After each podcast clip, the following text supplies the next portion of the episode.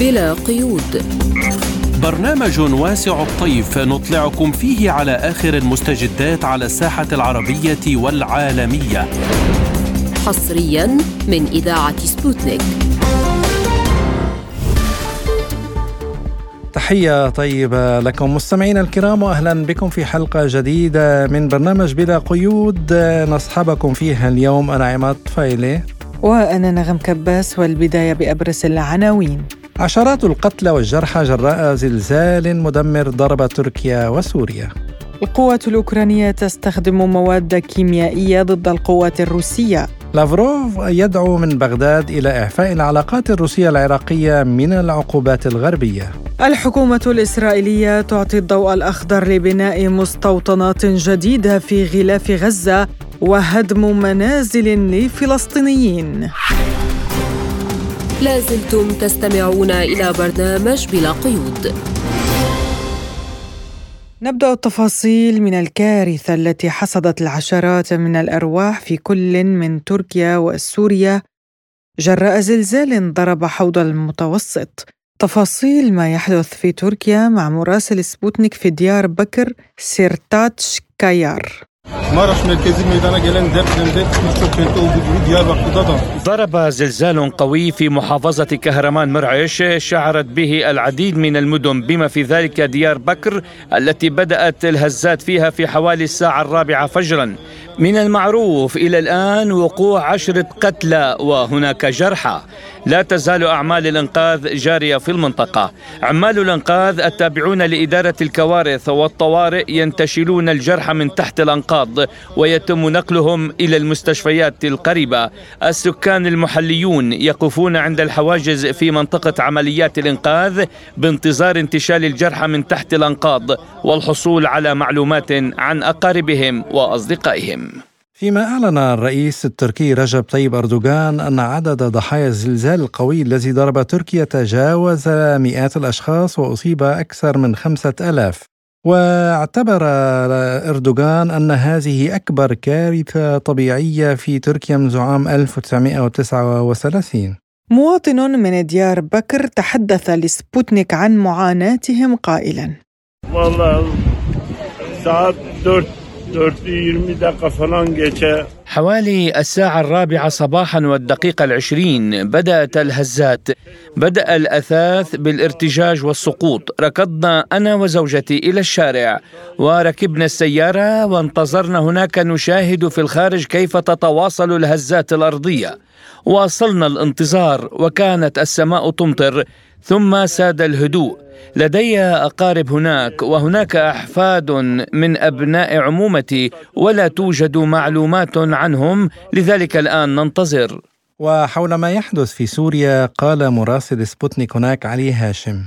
شهدت سوريا استنفارا شاملا لمواجهة آثار الزلزال الذي ضرب شمال غرب البلاد وتأثرت به خمس محافظات سورية بشكل مباشر. الحصيلة الجديدة آه، للضحايا حسب مصدر في وزارة الصحة تحدثت إليه سبوتنيك آه، وصل إلى 326 وفاة حالة وفاة و1042 إصابة حتى الآن فيما لا يزال الخطر شديدا ومرتفعا في ظل آه، الحالة الفنية السيئة في المناطق التي ضربها الزلزال وخاصة مع استمرار هزات الارتداد. اليوم آه، عقد الرئيس السوري بشار الأسد اجتماعا طارئا لمجلس الوزراء تضمن تقييما للوضع الأولي عقب الزلزال آه، الكبير اللي ضرب آه، شمال غرب البلاد وتم تحديد المحافظات والمواقع الأكثر تضررا. بناء على الواقع الراهن تم خلال الاجتماع وضع خطة تحرك طارئة على المستوى الوطني الشامل. تقودها غرفة عمليات مركزية في دمشق تعمل على مدار الساعة. آه، طبعا آه، كذلك تم العمل على إنشاء الفرق الميدانية على الأرض وتم التوجيه باستنفار كافة الوزارات والمؤسسات والجهات المعنية بما في ذلك الدفاع الوطني والإطفاء والصحة وشركات الإنشاءات العامة وفروعها بالمحافظات بالإضافة إلى المؤسسات الخدمية ومديريات الخدمات الفنية والعامة في المحافظات للقيام للمشاركة بعمليات إنقاذ الأرواح وانتشال الضحايا وإزالة الأنقاض. كما تم إطلاق خطه طوارئ لتأمين أماكن الايواء وسبل تأمين المستلزمات الغذائية للمتضررين بشكل عاجل وتأمين المشتقات النفطية لتزويد العمليات الفنية الطارئة في المحافظات المتضررة إضافة إلى الإيعاز إلى فرق السلام الفنية لتقييم وضع المباني المتصدعة وهذا أمر خطير بصراحة لأن تداعيات الحرب أثرت كثيرا على الحالة الفنية للمباني في المحافظات التي ضربها الزلزال. آه، طبعا تم التوجيه إلى إخلاء تلك تلك المباني من القاطنين في حال الخطر وتكليف وزارة الموارد المائية بالكشف السريع على السدود وخزانات المياه الموسمية ومحطات المياه والتأكد من سلامتها وضمان استمرارية وصول المياه إلى المواطنين. الرئيس الأسد كلف الوزراء المعنيين بالتوجه إلى المحافظات. بشكل شخصي الإشراف المباشر على غرف العمليات الفرعية آه، هناك واستنهاض كل الإمكانيات المتاحه في المحافظات للتعاطي مع هذه المحنة. آه، بالتوازي تتابع غرف العمليات المركزية في دمشق كافة مستجدات وتتخذ إجراءات الضرورية الإسعافية لمؤازرة غرف العمليات في المحافظة.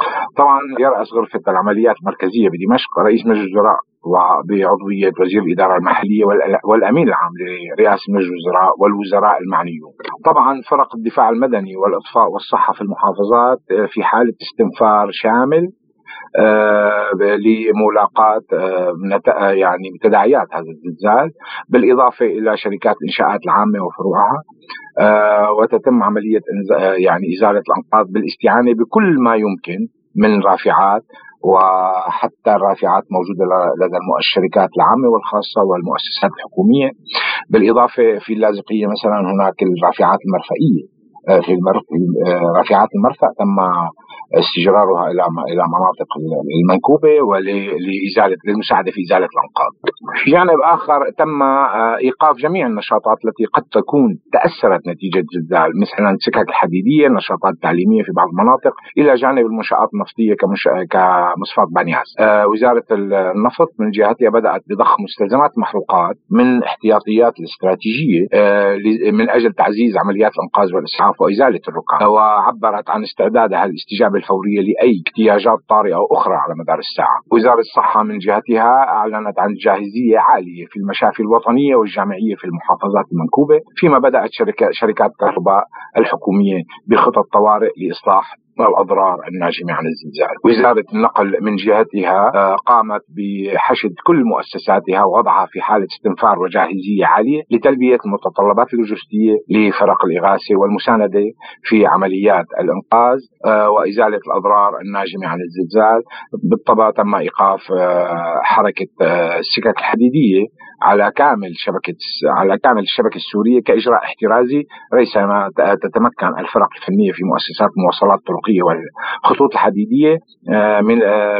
بالكشف على شبكات الطرق والجسور رغم قدريته لكن آه، في الحقيقة يمكن القول أن الزلزال جاء في وقت سيء وسيء جدا نظرا للحالة العامة الاقتصادية العامة.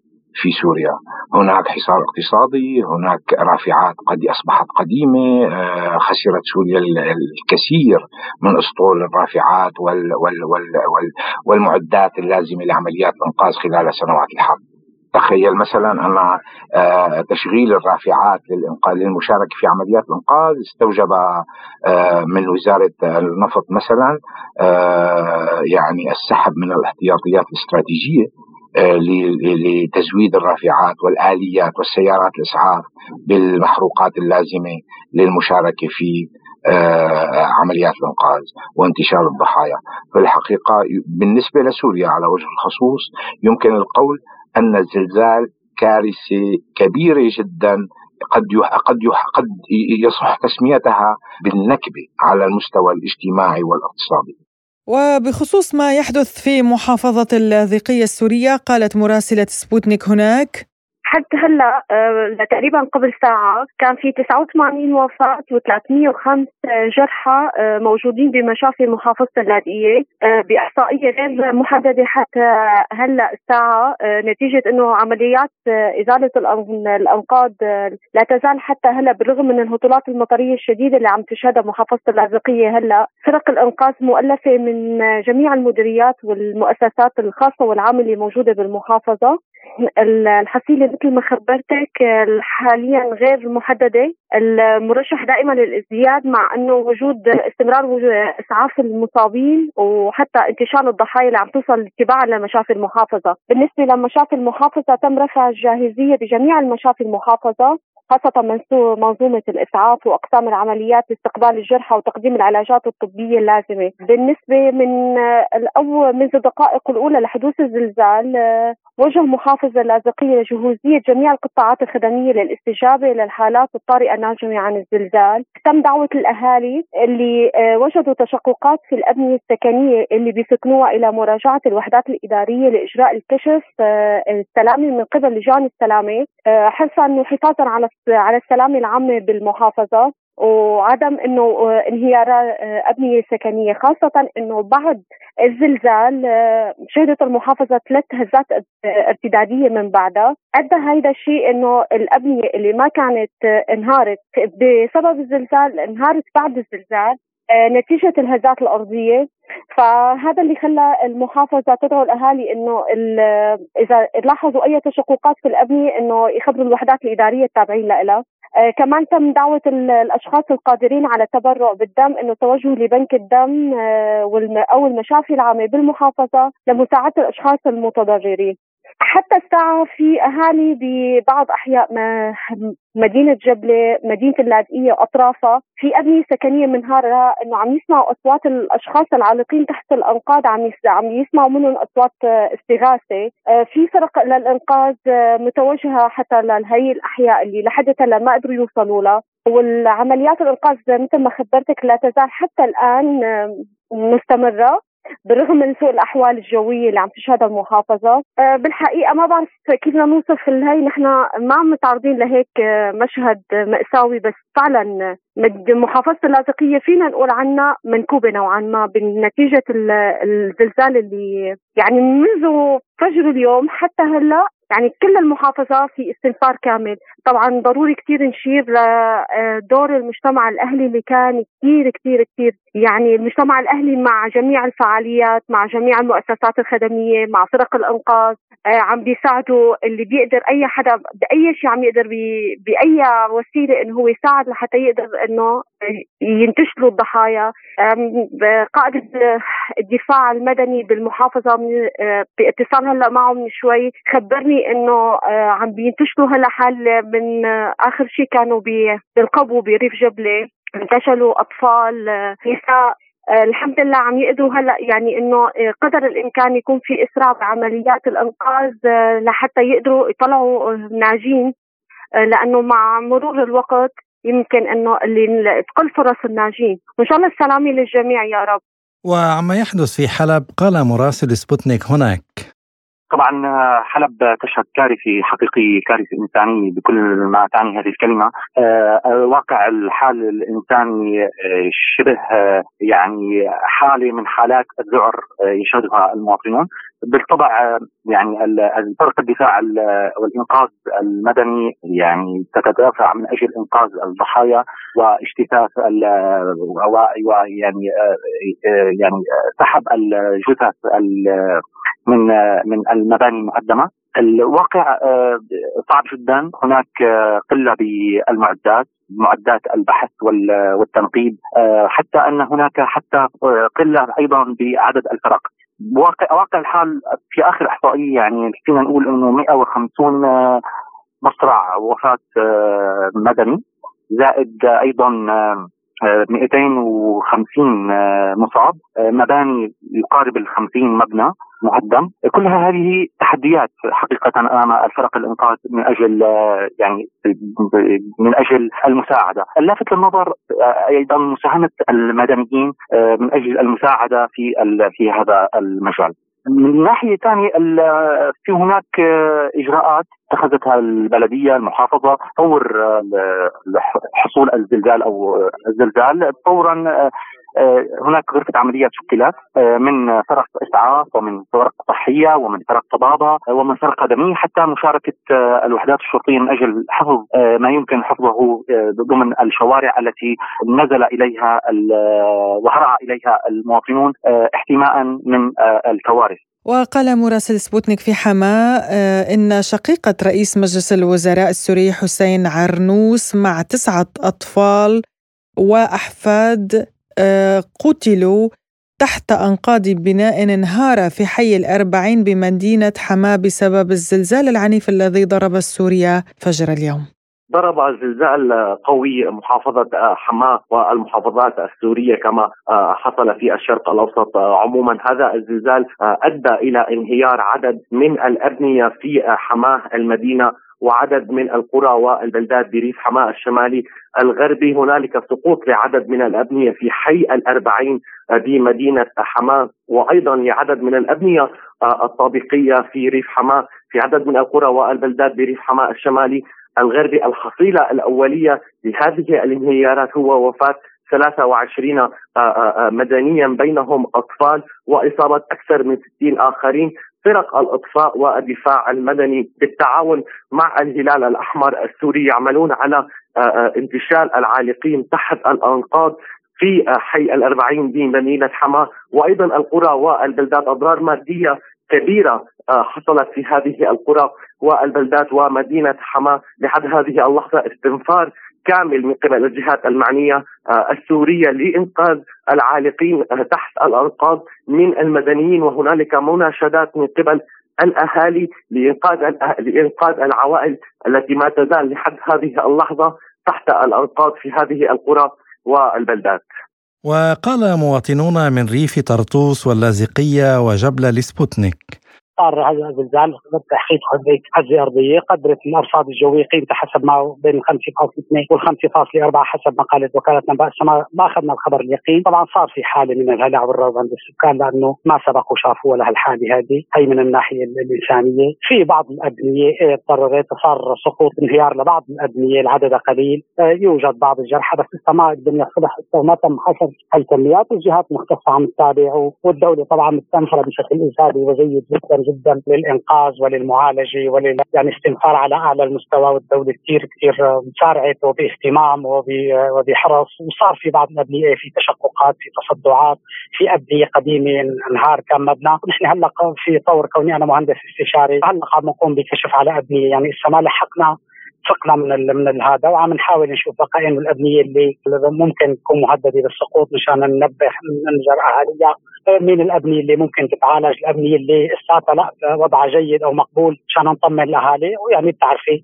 يعني هاي مسألة كارثية يعني إنسانية وكارثية. الواحد كل الناس وكل الجهات وكلها مستنفرة مشان بحث ودراسه هذا الموضوع. ما صار فيه إجلاء إلا للأبنية طبعا اللي انهارت انهارت وأهاليها طلعوا منها اللي لحق يطلع واللي ما لحق يطلع عم تقوم الدولة بانقاذ اللي موجودين تحت الانقاض اللي كان فيه. وبالنسبة لهذا الدولة فورا عملت غرفة طوارئ وبلشت تأمن مواقع أماكن إيواء وتقديم كل المستلزمات المعونة والإعاشة. والجو الماطر والطقس الماطر كثير عم يعقد أمور الشغل شوي.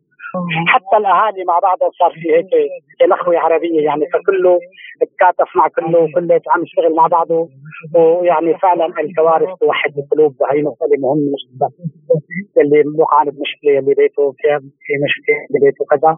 ونحن هلا عم ندور كجهاز هندسي وفني. عم نتفقد الابنيه اين البناء المطمن أهله اين البناء؟ بنخلي أهله يغادروا اين تركيب مراكز الرصد بتكون اعلنت الجهات العليا المختصه أنه في احتمال حصول التسونامي. لكن السؤال ما هو السؤال هل التسونامي بالبحر الأبيض المتوسط قابل للحدوث بالشكل بالارتفاعات وبالخطورة اللي كان يحصل فيها بالمحيطات؟ طبعا نحن تعرضنا لزلزال الساعة أربعة وربع صباحا فجر اليوم. كان يعني محسوس بشكل كثير كبير. صار في اهتزاز يعني بالبيت محل ما قاعدين بالتخت بالبريات يعني بأساس البيت. كان محسوس بشكل كثير قوي. بعدين قلنا إنه خلص انتهى. فبيجي بعده بعشر دقائق آه، هزة ارتدادية ثانية كمان كانت شتة محسوسة وقوية كثير كثير فالكل يعني طلع لبرا خوفا من شدة هالزلزال. الحمد لله نحن ما صار عندنا تضرر بالمباني بس بالمناطق المجاورة مثل ريف القدموس صار في مباني قديمة في تضرر يعني كبير فيها. انهدت كلها بالكامل. طبعا الدفاع المدني توجه والإسعاف وكلهم على أتم الجاهزية والاستعداد لحتى يساعدوا الإخوة المواطنين. ما يقولوا إنه ممكن يكون في تسونامي بعد هيك زلزال قوي يعني بس ما حذروا إنه لحتى المواطنين يطلعوا أو إنه يصير في إجلاء كامل يعني. ما صار في تحذير من الدولة السورية بهالموضوع ابدا. آه، فبس خوف يعني مثل ما بيقولوا تداول شعبي. ما صار في تحذير رسمي بهالشيء. لأنه يعني معروف بعد ارتداد البحر فعلا ما يقولوا ارتد 20 متر للوراء. بعد ارتداد البحر بهالطريقة بيتوقعوا تسونامي فالعلم عند الله يعني. ما حذروا بأي شيء. هلأ اللي صاير بجبلة أقوى شيء جاي تقريبا بجبلة وفي بلاد في بإدلب، أبنية كلها واقعة، يعني في أبنية واقعة على رؤوس أصحابها، هلأ هذا اللي اسمه نورة سلمان نزل كان صورة إنه بعدين بعد شي نص ساعة بعت لنا إنه نحن في يمكن ابنه ومرته ما عم بيلاقيهم. فحكينا مع أكثر من جهة قال في ناس هربانين. إنه بس ينطر شي ساعة إنه هلا الدوري بعت كثير هلا للاذقيه بعتوا 10 سيارات اسعاف وبعطيني كثير تركسات وهيك قصص. فقال العالم ما تاخذ عم بيقولوا لنا ما تاخذوا قبل سباقيا أحكام مسبقة. انطروا لأنه في عالم في عالم هربت لأنه ما صار الزلزال في عالم هربت وتخبت. فبدنا ننطر شوي من هون لشي ساعتين ثلاثة لنعرف هل في ناس تحت الأنقاض ولا هربانين. فما ما بنعرف. ما بنعرف ناطرين. يا رب يا رب. حرام طفل يعني ما عمره بالأشهر ومثل مثل الحبق. يا رب دخيلك ما بعرف يعني. ما ضل شيء معنا بالحفله والله العظيم. يعني هلأ شوفي بالمكتب كلنا عم نبكي. والله العظيم. إنه نحن عن جد ما عم نبكي ليش كل هالمصائب على روسنا يا رب دخيلك. يا رب ادعوا لنا ادعوا لنا عن جد. نحن بأمس الحاجة هلأ بس للدعاء ما في ما في غير دعاء إنه ربنا دخيل يلطف فينا لأنه منهارين. يعني انت ما شفتي الساعة 4 ونص الصبح آه انت ما بتعرفي في, منطقة بالشام إذا اسمها مدي 86 بناياتها ما بتحمل يعني هي أبنية مخالفات ما في أساسات للأبنية. إذا بتجي الهزة كانت أقوى يمكن بنص درجة ما كان ضل ولا بناية بالمزة كارثة إنسانية. بدوره أكد نائب محافظ اللاذقية المهندس فراس السوسي لسبوتنيك أن الجهات الحكومية استنفرت كوادرها بالتعاون مع المنظمات والجهات الأهلية والشعبية لإنقاذ المواطنين العالقين تحت الأنقاض وانتشال الضحايا ونقلهم للمشافي لافتا إلى أن عدد الوفيات في المحافظة تجاوز 90 ضحية و310 مصابين. ومؤكدا أن الحصيلة بارتفاع مع تقدم عمليات الإنقاذ وكشف عن إشراك الرافعات الموجودة في المرافق بعمليات الإنقاذ والاستعانة بكل ما يمكن الاستعانة به لتسريع عمليات انتشال الضحايا من تحت الأنقاض. وقال أمين سر محافظة حلب جورج بخاش لسبوتنيك إن السلطات في المحافظة تحركت على الفور لمساعدة السكان المتضررين من الزلزال. طبعا بالدقائق الأولى من الهزه يلي ضربت مدينة حلب آه، كان في توجيه من السيد محافظ حلب لاستنفار كامل الفعاليات بالمدينة وتم إنشاء غرفة عمليات خلال دقائق على مستوى المحافظة وتواصل مباشرة مع الوحدات الشرطية على مستوى قيادة الشرطة والدفاع المدني ومجلس المدينة وتم استنفار كافة العاملين في القطاعات الخدمية والنزول إلى الشوارع. طبعا وتم توجيه آه، أعضاء مجلس المحافظة وأعضاء مجلس المدينة التوجه إلى المناطق بالتعاون مع المخاطير وإنقاذ ما نستطيع أن يتم إنقاذه. أيضا التواصل الكبير مع مديرية الصحة والمشافي آه، على مستوى محافظة حلب. وما زالت عمليات الإنقاذ مستمرة. نحن هلأ بحي العززية هناك بناء منهار بشكل كامل. قسم الشرطة المختص متواجد ومجلس المدينة والمحافظة والصحة والدفاع المدني. بصراحة الفعاليات كلها وفرق متطوعة على مستوى مدينة حلب. يعني آه، عم نشوف ناس متطوعين على مستوى مدينة حلب لمساعدة أهاليهم. وطبعا ما زال العمل مستمر. أكيد حصيلة الوفيات والإصابات لسه ما طلعت بالشكل النهائي. بس ولكن للأسف هناك وفيات وهناك إصابات عديدة. نتمنى الشفاء العاجل للجميع. وهناك آه، ناس أخلت بيوتها. أيضا المحافظة ستتخذ الإجراءات من خلال مراكز مراكز الإيواء والعمل على احتواء هذه الكارثة. الأبنية المتصدعة أكيد السيد رئيس مجلس المدينة والعاملين في القطاعات ولجنة السلامة وبتوجيه من السيد المحافظ هلا عم بيتم المباشرة للتواجد ضمن الأبنية المتصدعة؟ وتم حاليا إخلاء أربع مباني وتأمين مراكز إيواء للعائلات ليتم تدعيم هذه الأبنية، طبعا ونحن بنناشد كل أهالي حلب من خلالكم إنه يتواصلوا مع المحافظة في حال وجود أي تصدع وفي حال وجود أي حالات ليتم إنقاذها والعمل على معالجتها بشكل فوري. وفي لبنان قال مراسل سبوتنيك هناك عبد القادر الباي إن المواطنين هناك شعروا بالهزة الارتدادية.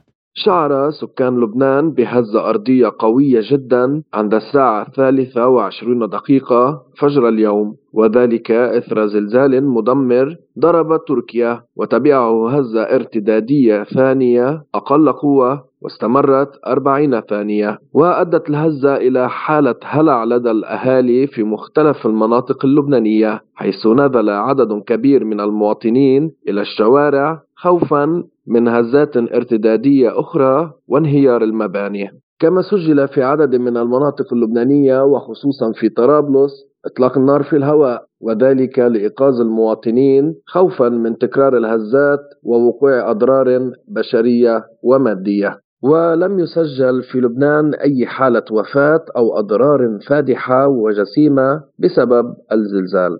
وقالت الزميلة شيماء تامر المتواجدة حاليا في أربيل بكردستان العراق والتي كانت شاهدة على هذه الهزة ونقلت لنا ما حدث هناك. نعم أنا متواجدة الآن بإقليم كردستان العراق وتحديدا بمدينة أربيل شمال العراق وقبل أكثر من 16 دقيقة مضت آه، ضرب زلزال مدينة أربيل. يعني أنا شخصيا شعرت منه به وأنا في المنزل. يعني آه، كان كل شيء يتحرك بحركة بطيئة ولكن آه، الوضع كان مريب مما اضطرني إلى الخروج خارج المنزل. إدارة أو حكومة إقليم كردستان أبلغت المواطنين بأن من الممكن أن تحدث أكثر من هزة أرضية في مدينة أربيل والمدن الشمالية بالعراق لذلك تم تبليغ المواطنين بمغادرة منازلهم في حال الشعور بالهزة الأرضية أو الزلزال خاصة أولئك الذين يسكنون بعمارات سكنية تحتوي على شقق وهناك أكثر من عدة طوابق يجب على المواطنين المغادرة بالسرعة الممكنة لأنه لا أحد يعلم متى سيضرب الزلزال وكيف ستكون قوته. الآن الناس في الشوارع الكل يعني آه، يشعر بالريبة يعني آه، أصحاب المحلات آه، لحظة ضروب الزلزال ضرب الزلزال عفوا قاموا بمغادرة المحلات تاركين محلاتهم يعني خرجنا إلى الشوارع ولا نعلم لكن الكل يترقب بحذر شديد. نتمنى السلامة للجميع. يعني الرحمة لجميع من قضوا في هذه الكارثة الطبيعية إن كان في تركيا أو في سوريا. ونتمنى السلامة لجميع الجرحى والشفاء العاجل لهم. نتمنى تعويض الأهالي الذين فقدوا منازلهم ومن ينتظر انتشال أي أحد ناجي من تحت الأنقاض. طبعا الرحمة لكل الضحايا والشفاء العاجل لكل المصابين وهذه كارثة وطنية بأعلى مستوى.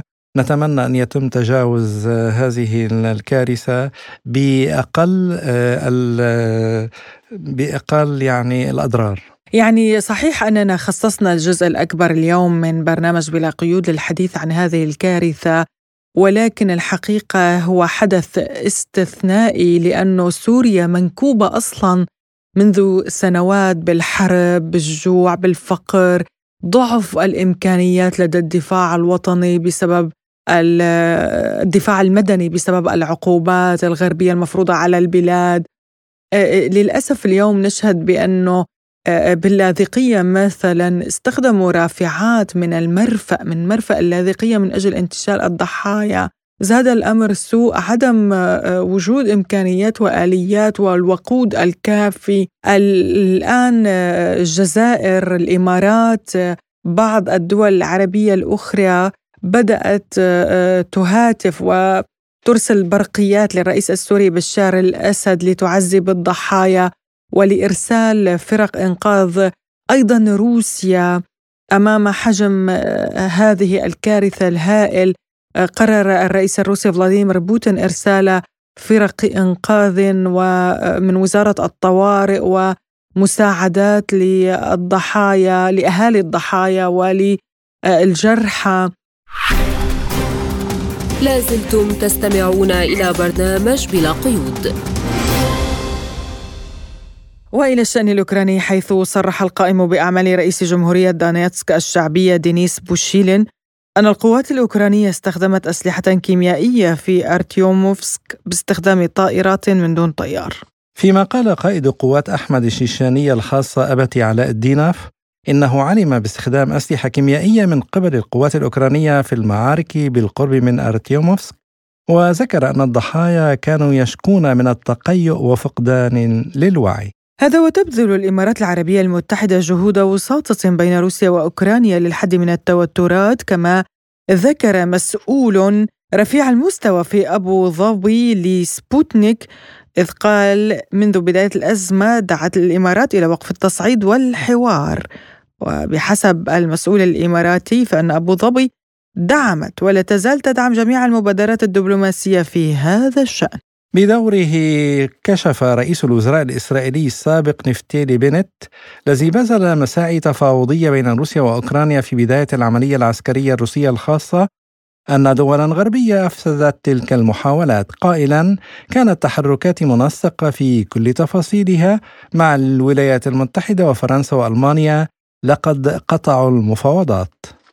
ולכן כל הדיבור להיות בצד הנכון של ההיסטוריה, אני מבין את זה, אבל... الرئيس الروسي فلاديمير بوتين أكد لي خلال بداية العملية العسكرية الروسية الخاصة في أوكرانيا أنه لن يقضي على الرئيس الأوكراني فلاديمير زيلينسكي المختبئ بعد العملية العسكرية الروسية الخاصة في أوكرانيا طلب مني زيلينسكي الاتصال بالرئيس الروسي ومن ثم بعد لقاء بوتين اتصلت بزيلينسكي الذي كان مختبئا وان بوتين لا ينوي القضاء عليه. عاد زيلينسكي إلى المكتب وصور مقطع فيديو هناك بعد أن تأكد من عدم قتله. كانت تحركاتي منسقة في كل تفاصيلها مع الولايات المتحدة وفرنسا وألمانيا. لقد قطعوا المفاوضات. الغرب قرر عند لحظة معينة تحطيم الرئيس الروسي فلاديمير بوتين بدلا من التفاوض. جميع النزاعات المسلحة تنتهي بالمفاوضات وكلما أسرعت كييف في فهم ذلك كان ذلك أفضل إسرائيل أعدت ما لا يقل عن 17 مسودة لاتفاقيات سلام بين موسكو وكييف قبل إنهاء المفاوضات من قبل الغرب. طالبت كييف خلال محادثاتها مع موسكو السماح لها بالحصول على ضمانات أمنية من الولايات المتحدة وفرنسا ودول أخرى، ولكن عارضتها روسيا خوفا من حدوث تحالفات محتملة على غرار حلف شمال الأطلسي. اقترحنا النموذج الإسرائيلي على زيلينسكي الذي يشير ضمنا إلى جيش مستقل قوي بدلا من قصص مع ضمانات.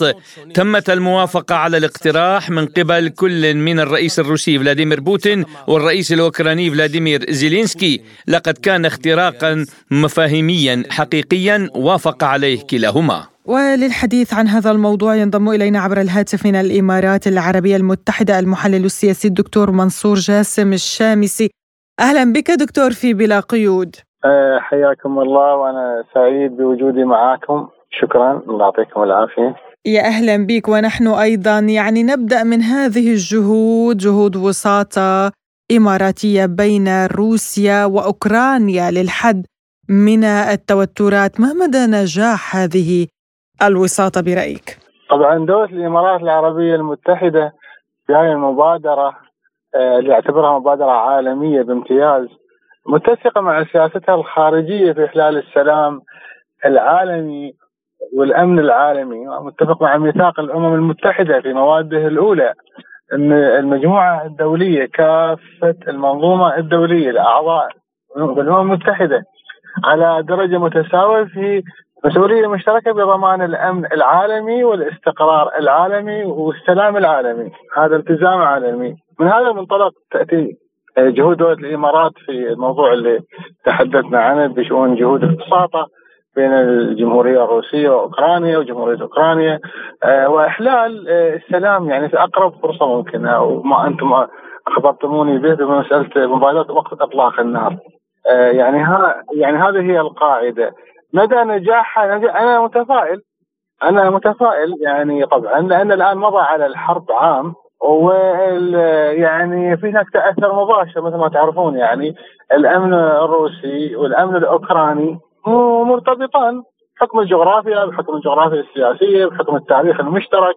كذلك أمن أوراسيا متأثر كذلك أمن اواسط آسيا متأثر أمن الشرق الأوسط متأثر والأمن الأوروبي خلاص العالم متأثر كله عبارة الآن فجهود الوساطة الإماراتية ناجحة بتنجح لأنها بتستقطب آه، جهود دولية أخرى وتتضافر مثل مثل يعني آه، جهود دولية بتجذبها المبادرة الإماراتية، لا أنا متفائل بنجاحها.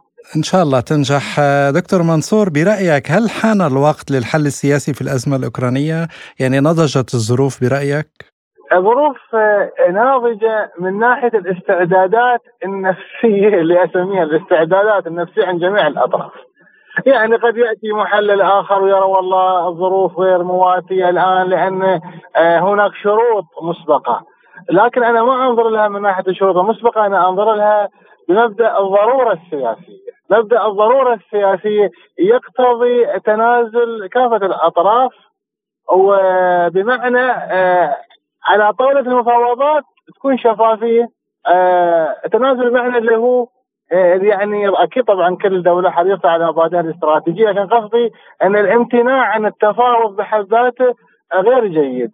ولكن وكذلك يعني آه أن يعني ارجاء الحل الدبلوماسي يعني خطوة أو أو, مبدأ ما يتفق مع عصرنا الحاضر، عصرنا الحاضر عصر انفتاح وعصر عولمه وعصر تنمية وعصر بحث عن فرص عمل وتأمين نواحي التنمية الأخرى. يعني كنا نحن مسؤولين. كنا القيادة يعني كل هالقيادات الم يعني المتأثرة بموضوع الأزمة الأوكرانية يعني بدون أي عقبات أو شروط. أنا ناضجة الظرف ناضج لأن كل ما تاخرنا في الحل السياسي كل ما تاخرنا في الحل الدبلوماسي كلنا بنتاثر مش فقط الجمهوريتين المعنيات. يعني في أطراف دولية منخرطة في الحرب ونحن نعرف نتبه الأطراف الدولية. أوروبا متأثرة دول أفريقية متأثرة لأن دكتور منصور يعني لا نلاحظ أن الدول الأوروبية وال يعني الدول الغربية بشكل عام وأمريكا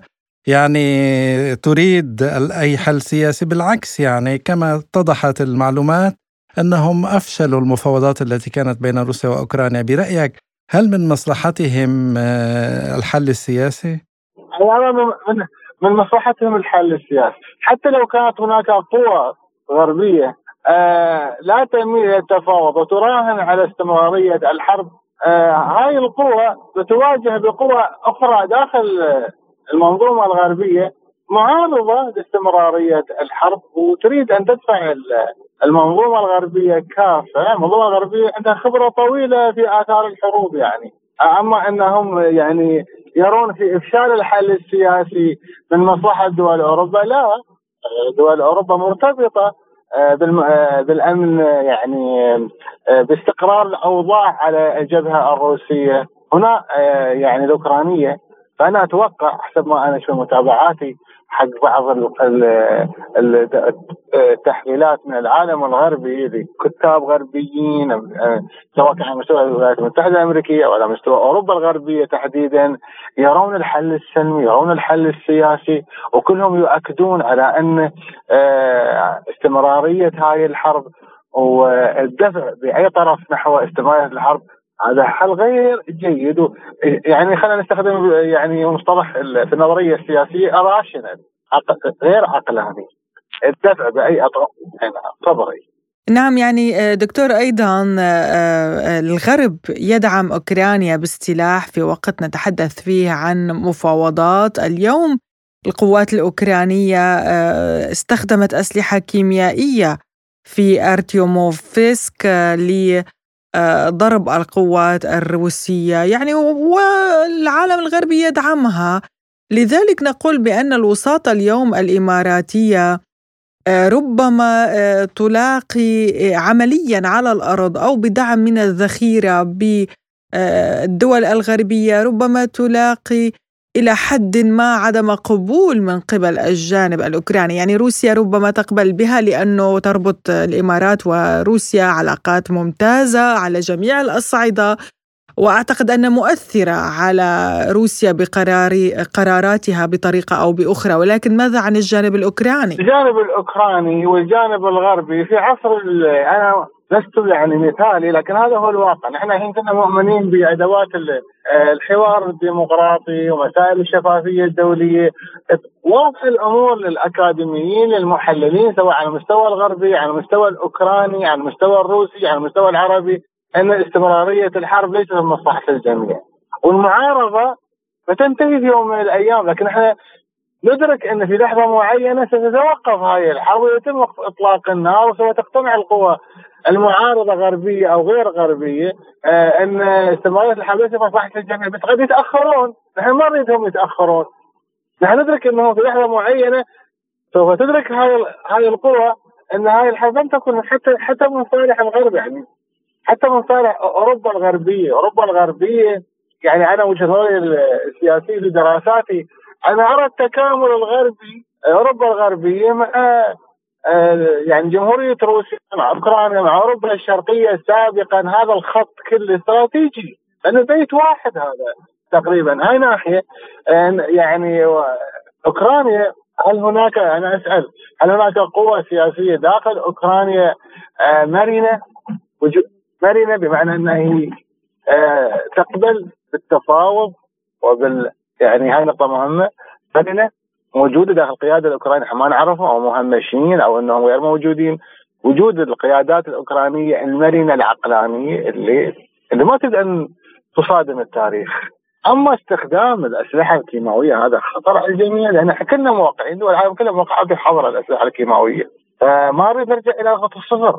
القرن ال 21 و 2023 والقوى الشابة في العالم كله تنظر القيادات السياسية على أنها قيادات عقلانية متعلمة مثقفه كيف نرجع إلى حلول آه يعني آه يعيد التاريخ نفسه يعني؟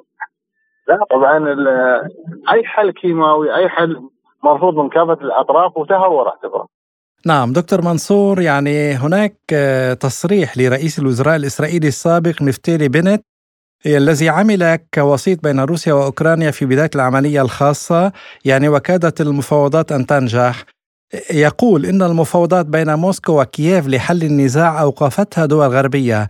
برأيك توقيت هذا التصريح يعني ولماذا أعلن عنه الآن يعني؟ آه يعني هذه صراحة من يعني جيد إنه كان شفاف. أخبرنا بأمر نحن ما نعرفه.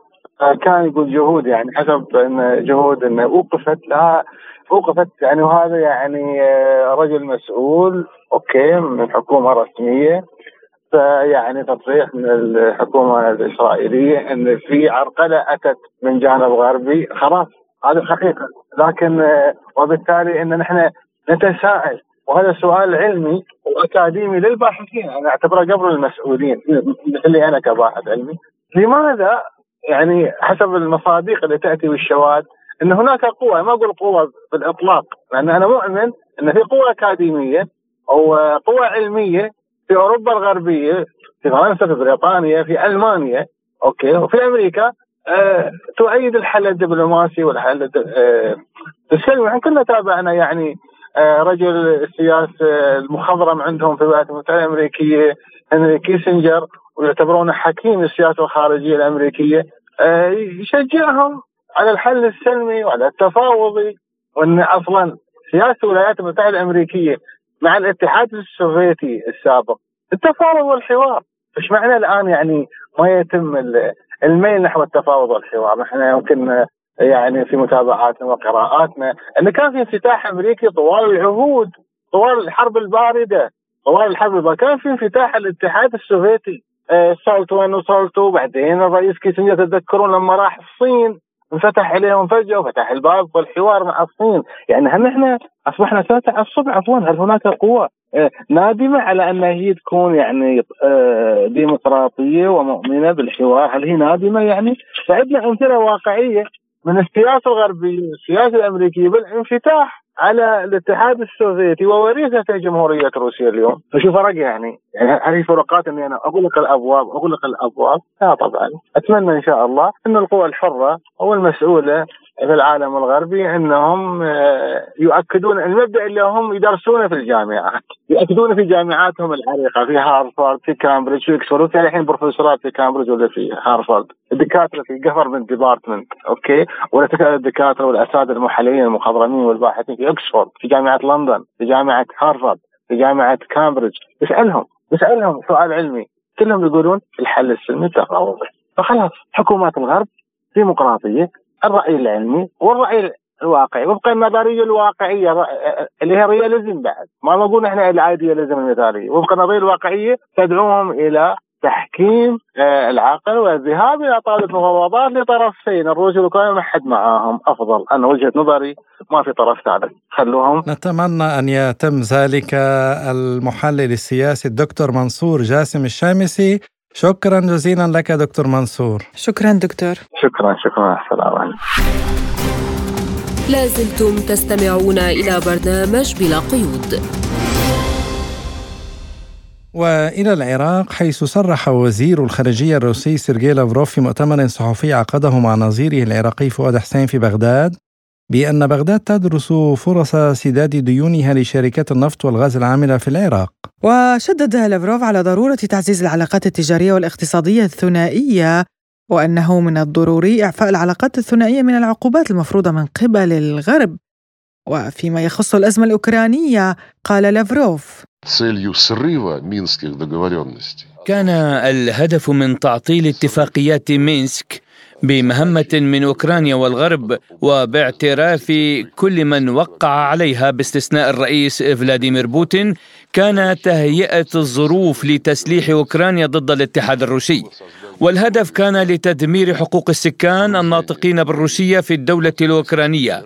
يتضح هذا من خلال سلسلة من القوانين التشريعية المحددة التي تهدف إلى تدمير كل هذه الحقوق للأقليات الروسية والأقليات القومية الأخرى التي تعيش في أوكرانيا. وذكر وزير الخارجية العراقي أن العراق يقف مع السلام. نحن نؤيد هذا الموقف ونحترمه بشكل كامل. وعن الذرائع الكاذبة التي استخدمها الأمريكيون لشن حرب على العراق قال لافروف Ирак, как подчеркнул мой коллега, не понаслышке знает, что такое война. العراق كما أكد زميلي يعرف عن كثب ما هي الحرب ونتذكر كيف تم عرض ذرائع الحرب مع العراق في الأمم المتحدة قبل عشرين عاما. ثم اتضح أن كل ذلك كان كذبا ولكن ما فعلته الولايات المتحدة بالعراق وليبيا جنبا إلى جنب مع نظرائها في الناتو لا يمكن مقارنته بالصراعات الأخرى التي نتحدث عنها ونتعامل معها اليوم. نتذكر كيف تم تسوية الموصل ومدن عراقية أخرى بالأرض وكيف تم تسوية مدينة الرقة السورية بالأرض أيضا والعديد من جرائم الحرب الأخرى التي للأسف الشديد لم تثر أي حالة اهتمام من قبل العالم أو أي رغبة في وضع تلك الظروف بما في ذلك الحروب في العراق وليبيا في قلب جدول الأعمال العالمي. حول هذا الموضوع قال الكاتب والمحلل السياسي العراقي محمد الفيصل لبرنامجنا. بالحقيقة العلاقة الروسية أو السوفيتية السابقة مع العراق أنا أعتقد لها أمد طويل وهي علاقة ركينة وذات يعني تبادل تجاري وعسكري واقتصادي وبالتالي مثل عودة مثل هكذا علاقة أو زيارة مسؤولين روس بهذا المستوى للسيد لافروف وأيضا وأيضا فريق العمل اللي وياه طبعا مع السيد لافروف هناك شركات استثمارية ورجال اقتصاد وبالتالي آه، محاولة عودة فتح الملف التعاون آه، العراقي الروسي بكل المجالات بالحقيقة. لا يقف عند مجال واحد. من هنا نحن نثمن هذا الدور وهذه الوقفة وهذه الزيارة باعتبار أنه يعني روسيا هي الشريك الاساسي للعلاقات العراقية الاقتصادية ولها حضور في كل المؤسسات العراقية ناهيك على أنه هي يعني المزود الرئيس كانت ولا زالت في بعض الطبقات للاسلحه العراقية أو لوزاره الدفاع العراقية، كل هذا وغيره بالمجمل يصب في مصلحة العراق وأيضا في مصلحة روسيا، روسيا إذا ما عادت الآن إلى سوق الشرق الأوسط بالطريقة التي تحتفظ بها بمصالحها ومصالح الدول الإقليمية بعيدا أو تنأى بنفسها عن التحالفات التي قد تقف مع هذا الطرف ذاك الطرف، ونحن بالعراق أكيد نؤشر ونثمن كما استفدت قبل لحظات هذا الدور وهذه الزيارة وأنا أعتقد أنها تتمخض عن توقيع مذكرات تفاهم مهمة حسب معلوماتي وبالتالي تتمخض على اتفاقيات قد يرتفع حجم التبادل التجاري إلى ما يقرب يعني بحوالي 10 إلى 12 مليار أو من 8 عفوا إلى 10 مليارات في كل المجالات مع الجانب الروسي. وعن إمكانية التأثير السلبي للولايات المتحدة على تنفيذ الاتفاقات الاقتصادية بين روسيا والعراق يقول الفيصل. لا شك أن الوجود واشنطن في بغداد أو للتاثير أو لحلفاء واشنطن في بغداد موقف مهم وأيضا هناك اتفاقيات اقتصادية واتفاقيات عسكرية وأيضا لا ننسى أيضا أن هناك يعني آه، نوع من التفاهم فيما بين بغداد وواشنطن بخصوص مجالات عده، هنا لا يتاح الوقت أن أذكر كل التفاصيل أو أن ادخل في كل التفاصيل، لكن آه، آه، أنا أعتقد أن العراق يحاول أن يكون طرف محايد فيما بين العلاقات بين واشنطن وموسكو. وما ذهبت إليه في سؤالك من أن التأثير قد يفضي إلى قطيعه أو عدم اتفاق أو عدم توقيع أو أو عدم شراء لكل أنواع البضائع الروسية منها العسكرية طبعا. أعتقد هذا الأمر يعني ليس بذات التاثير وليس بتلك القوة التي تمنع العراق من أن يعقد صفقات مع روسيا.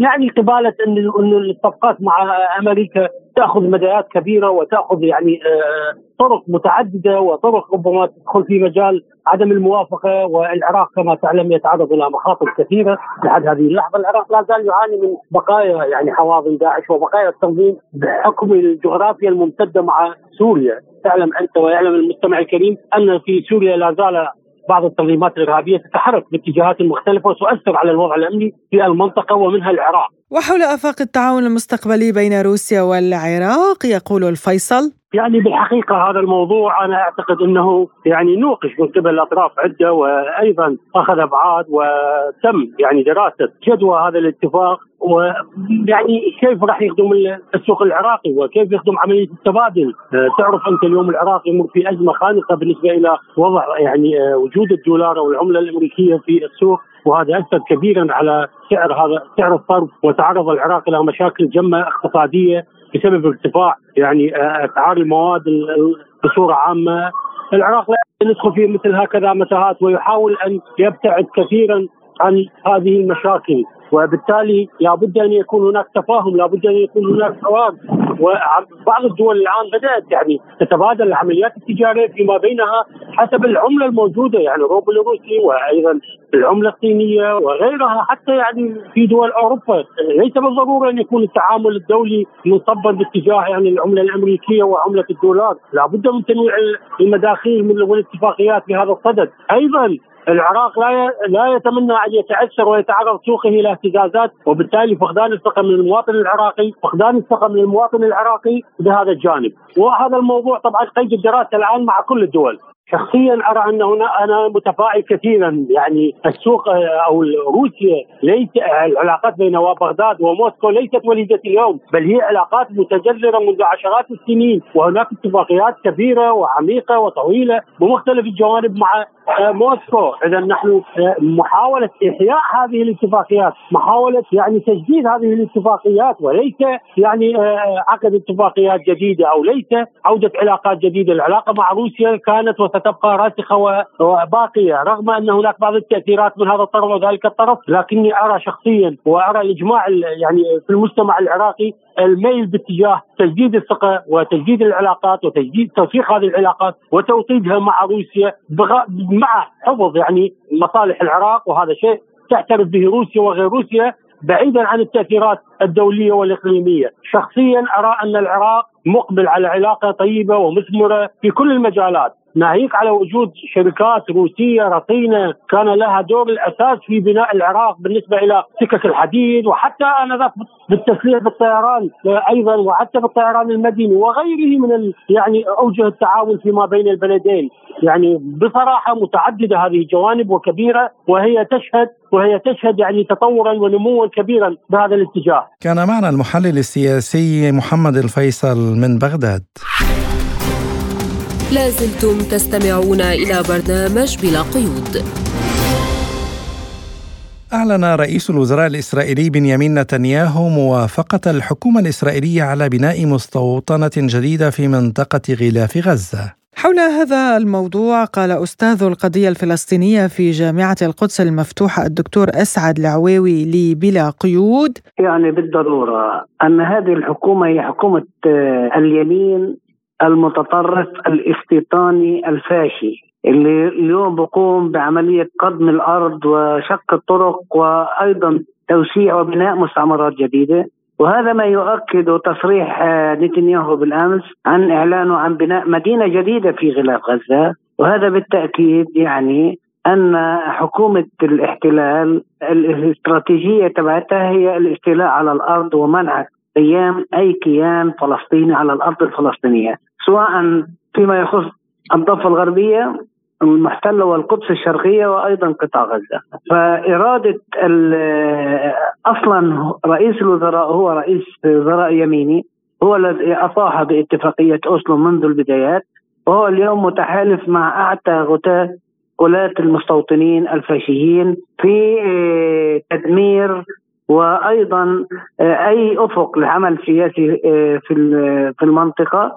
وأيضا آه، العمل على الاستيلاء على كل الأرض الفلسطينية اللي تسمى حسب اتفاقية أوسلو مناطق سي ومنع الفلسطينيين بناء أي مقوم من مقومات الحياة في هذه المنطقة، وهناك هجمة على المضارب البدو في منطقة شرق القدس على طريق ريحة وأيضا في مناطق مسافر يطا في جنوب الضفة وفي كل المناطق في تتعرض هذه ممتلكات فلسطين للهدم والاختراط الهدم. وهناك في محاولة إسرائيلية لعملية هدم لعشرات بل مئات البيوت خصوصا في مناطق القدس الشرقية. وعن الرد الفلسطيني على هذه الاعتداءات الإسرائيلية ومستقبل عملية السلام يقول العواوي بلا قيود. الرد الفلسطيني الرسمي هو رد عاجز لا يعني في الحد الأقصى هو التوجه للمجتمع الدولي ومجلس الامم والأمم المتحدة وهذا هي القرارات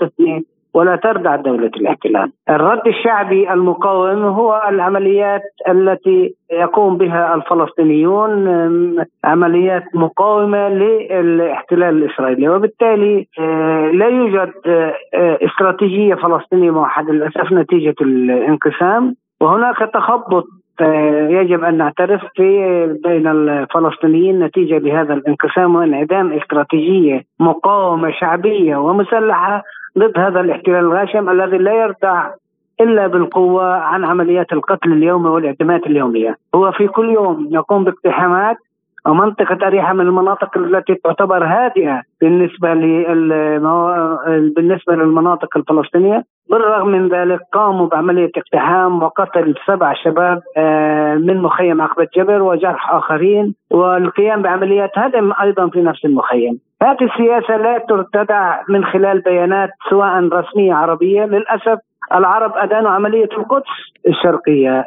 آه، جاءت بعد اغتيال عشر أو 11 آه، شخص فلسطيني بما فيهم امرأة. آه، أما ردات الفعل تجاه ما يقوم به الاحتلال من المستوى الرسمي العربي لا نسمع صوتا حتى بالشجب والاستنكار. هذه الحالة لا يمكن أن تدوم.